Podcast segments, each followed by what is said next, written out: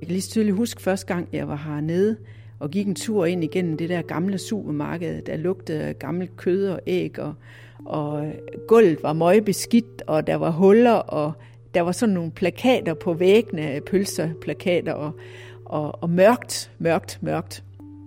Og, og så går man ned i den der kælder, og der stinker af, af skimmel, og, og vandet kommer, altså man kan se, der er vand dernede. Og man tænker også, at det virkelig er en efterladt bygning, hvor man kan sige, at der er godt nok lang vej. Velkommen til Bygninger fortæller. Renoverprisens podcast, der fortæller historien om de bedste renoveringsprojekter i Danmark.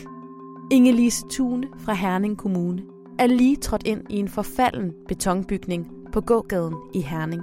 Det gamle Skov Epa varehus. Planen er, at bygningen her skal blive til et moderne bibliotek og bringe nyt liv til den døende bymidte. Kommunen har satset på renovering, i stedet for at rive den nu forhatte bygning ned. Men inden vi hører, hvordan det går, så skal vi tilbage til 1968 og varehusets åbning. Det var det nyeste ting, vi havde. Vi gik ikke på kompromis med noget, det gjorde det ikke. Det bedste er det bedste. Efterkrigstidens tristesse er forbi. Der er opsving og nye tider. Det at handle skal være en oplevelse. Og så laver man tagparkering på taget, altså p-dæk. Det var jo helt vildt. Der var nogen, der ikke turde kørt op. Det var simpelthen... det ville man bare ikke.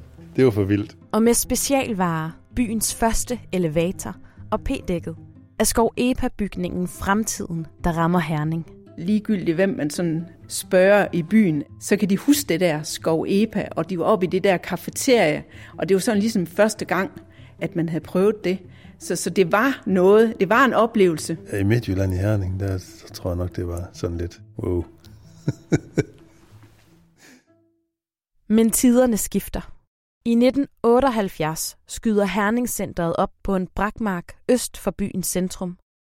Og som det sker i så mange andre byer, får kunderne nu tilbuddet om at besøge hele 14 butikker under et tag. Og varehuset og resten af butikkerne på gågaden får konkurrence til tænderne. Det var svært. Det var, konkurrencen var ekstrem over. Også du får et handelscenter på så stort, som det var derude. Ikke? Det her er Paul Erik Andersen. Han var indretningsarkitekt i Skov Epa-kæden, stod for at indrette næsten alle varehusene, og han blev eneejer af det i Herning i 1980. Der var, ved jeg, der var mange, der sagde, at han er ikke rigtig klog. Han tror, han kan overtage den. Det var rigtig mange. Det kunne man ikke. Det var ingen, der troede på. Det lykkedes dog Paul Erik at få overskud.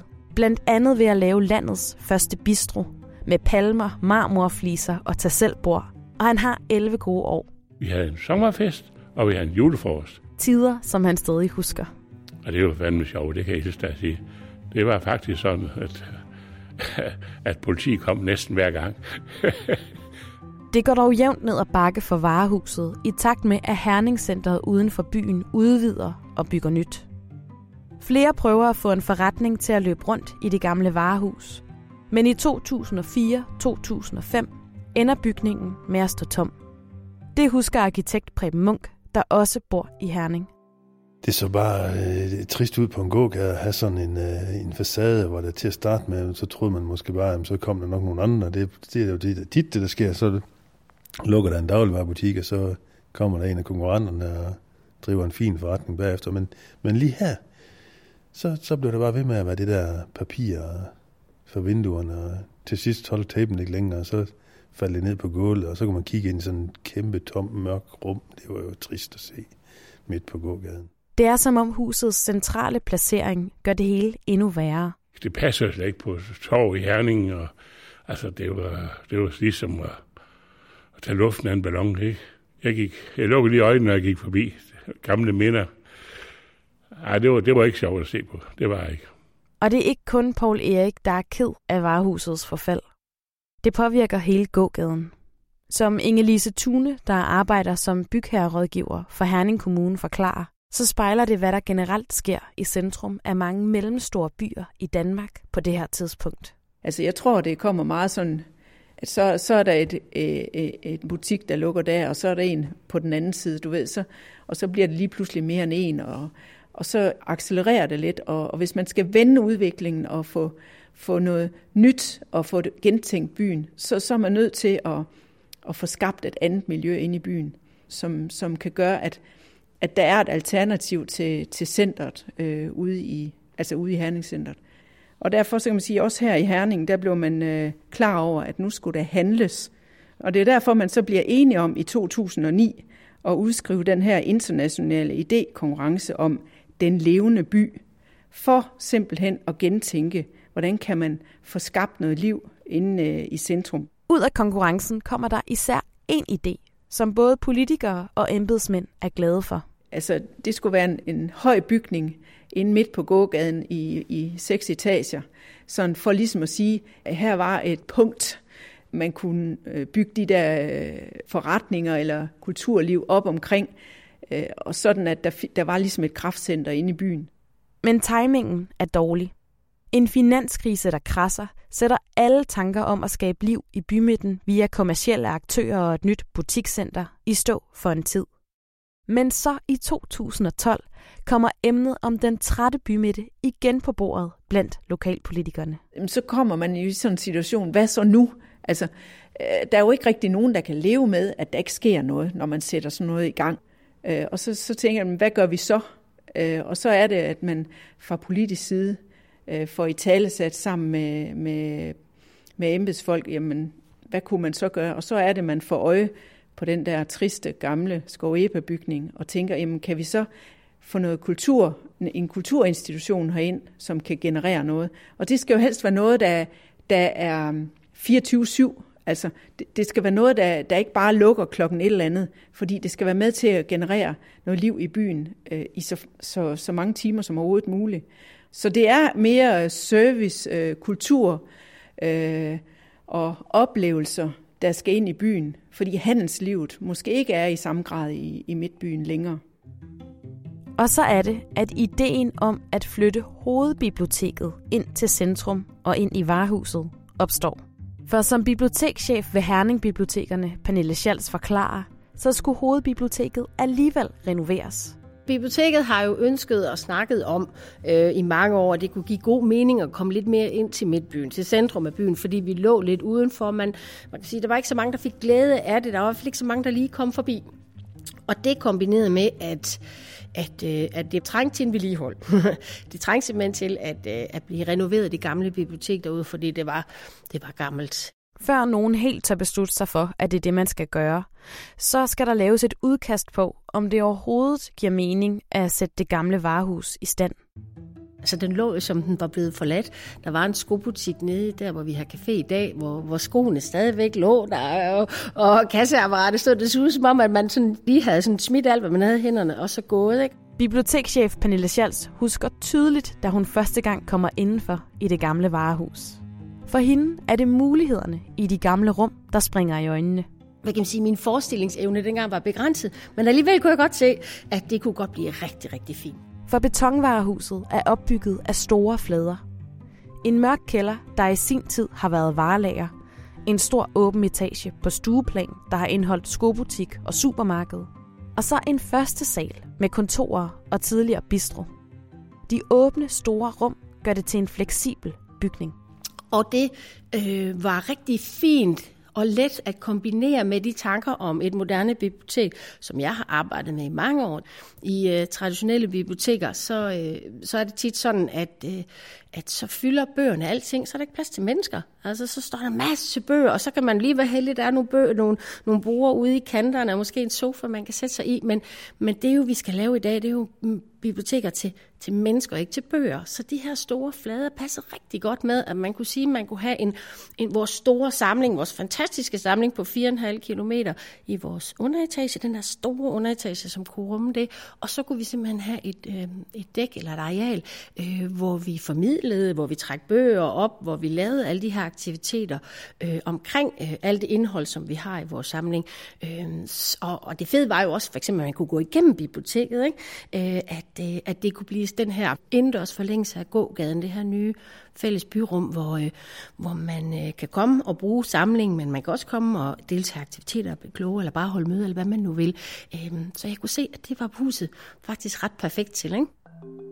Der bliver lavet et prøveforslag, der viser, hvordan der kan bores store huller i betonbygningens loft, så der kan laves lysindfald i den dybe bygning, der kun har facader til to sider. På den måde kan der komme lys ned i den nu mørke kælder, der så kan rumme bogsamlingen.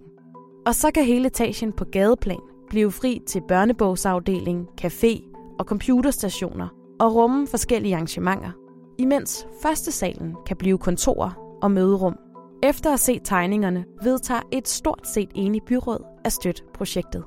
Men det er bestemt ikke alle i Herning, der synes, det er en god idé. Altså lige dengang jeg hørte første gang biblioteket, det troede jeg ikke rigtigt på. En af dem er den tidligere ejer, Paul Erik. Det gjorde jeg ikke. Jeg synes, bibliotek det er noget, hvor tiden er ved at løbe fra. Der er ikke nogen bøger mere, ikke? Altså, det var sådan ligesom... Og så havde man jo et stort bibliotek derude, der ikke rigtig blev brugt. Og der, fanden, det var jo dødens skartel derude, ikke? Der var ikke mennesker. Og beton, og det var, det var dødssygt derude, ikke? Altså, jeg tænkte at lave gentaget, og det er der også meget beton i det hus her, ikke? Men det er et beton, gammelt betonhus af dem der, man, man helst vil jævne med jorden. Ikke? Paul Erik kan altså ikke rigtig se mulighederne i det nye bibliotek, eller i betonklodsen midt i byen. Og som Inge Lise forklarer, så var der en vis skepsis blandt Hernings borgere omkring betonbygningen fra 60'erne. Der er altid nogen, som, som synes, det er tåbeligt at kaste penge efter sådan en gammel rønne her. Det er jo nok fordi, at øh, der er en øh, skræmmekampagne øh, i forhold til at renovere gamle bygninger, altså også særligt gamle betonbygninger. Det er der masser af borgere, der har hørt alle mulige steder. Så det er jo klart, at, at så tænker man, er det nu klogt, øh, at politikerne vil renovere den her frem for at bygge et nyt, eller lade det være der, hvor det er. Og, så, så der var nogen, der reagerede. Men det er der jo altid. Politikerne står alligevel fast, og i starten af 2013 går projektet for alvor i gang. De forskellige faggrupper sætter sig sammen, og ret hurtigt bliver alle enige om netop at bruge det gamle varehus betonkonstruktion som en styrke, og gå efter et råt New Yorker look. Altså det har jo en historisk værdi, kan man sige. Her har vi jo beholdt den gamle bygning, men det er jo en ny funktion i noget, noget gammelt, og det giver rigtig god mening. En af dem, der skal stå for det, er arkitekt Preben Munk fra arkitektfirmaet Christian H. Nielsen. Og han så klare arkitektoniske muligheder i det gamle betonhus. Kigger man på arkitekturen og, det, og de ønsker, der var omkring, man ville gerne have det her rå look, og så var, lå det ligesom naturligt at, at holde fast i de her tunge betonkonstruktioner. Dem fik vi jo så renset af øh, og blotlagt. Og hvis man går nedenunder, kan man jo kigge op på og dem var vi faktisk ikke engang renset af. Jeg tror bare, vi ville skylde dem med vand, eller hvad skal det med, med sæbvand, lofterne nede i, i selve biblioteket. De lå bare skjult af det, man kalder et nedhængt loft, men de hang jo i laser, så vi kunne kigge op, så kunne vi egentlig se derop, at de der betonlofter, de var lige så fine, øh, og man kan se forskallingen helt tilbage fra, at man tænker, lige, der, de er lige blevet afforskallet, så er der blevet skruet nogle, øh, nogle stænger på, og så er der hængt et loft op. Sådan, og så er det sådan set bare været sådan i, i 50 eller 60 år. Nu har vi bare pillet lidt loft ned, og så fundet det frem, og så har vi fået det rå look frem, som egentlig matcher den der nye, rå New Yorker-stil så fint.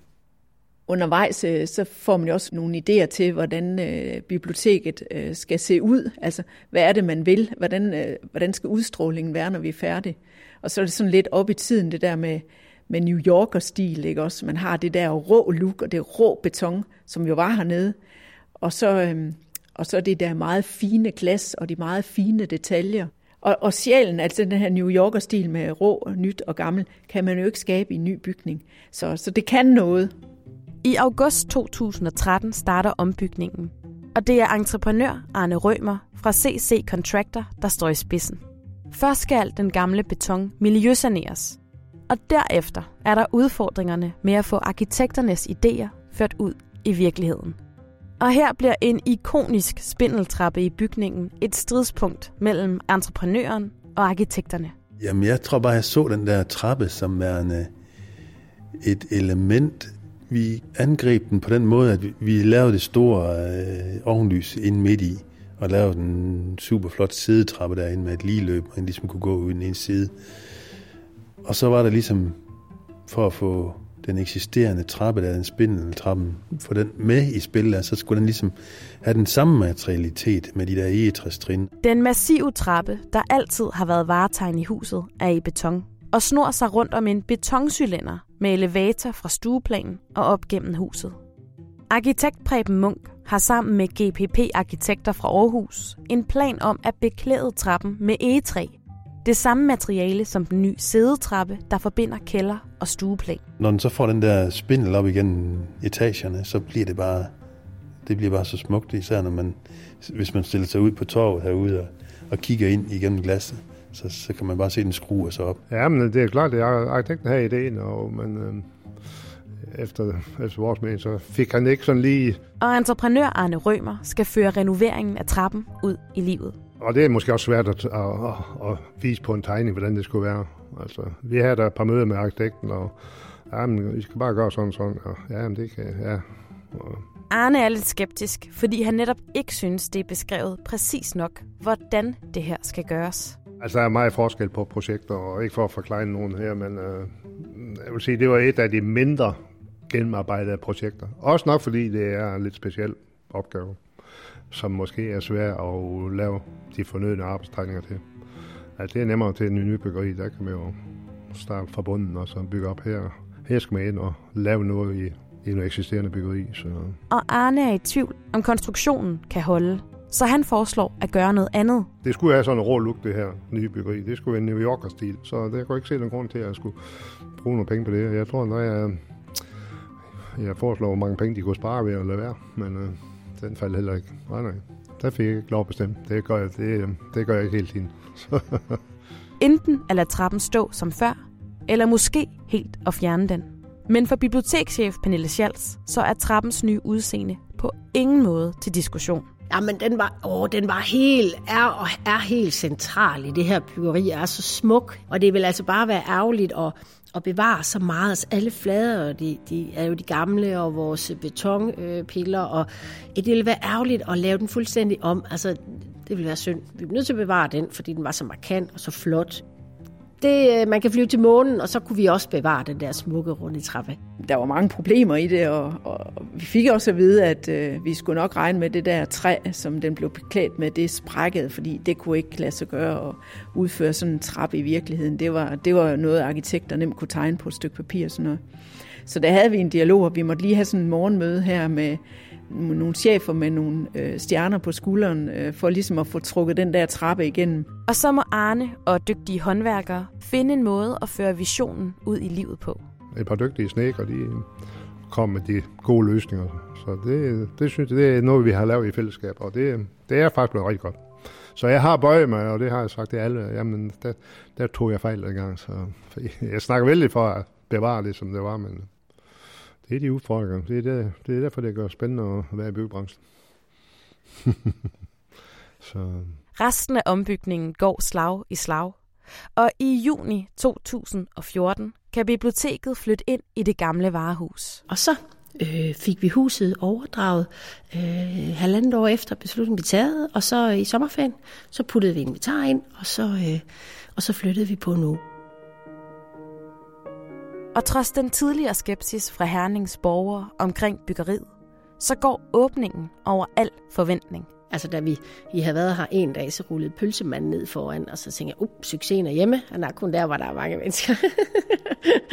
så det var jo, og det har jo været fra dag et, altså at, øh, at man kunne se, at, øh, og det er jo fantastisk, at simpelthen folk er jo, øh, har jo taget det til sig, og vi har jo lige omkring, omkring 1600, lige under 1600 besøgende om dagen, og det er altså ret godt gået i forhold til, hvor mange vi egentlig bor her i kommunen, ikke? Det gamle varehus, som lånerne nu kommer ind i, er totalt forandret. Kælderen, der før har været lager, er nu åbnet op via en kæmpe trappe med ovenlysvindue, så alle bibliotekets bøger kan findes der. Og stueplanen, der før indholdt supermarkedets hylder og skotøjsbutik, er nu en café, børnebogsafdeling og generelt et samlingssted for Hernings borgere.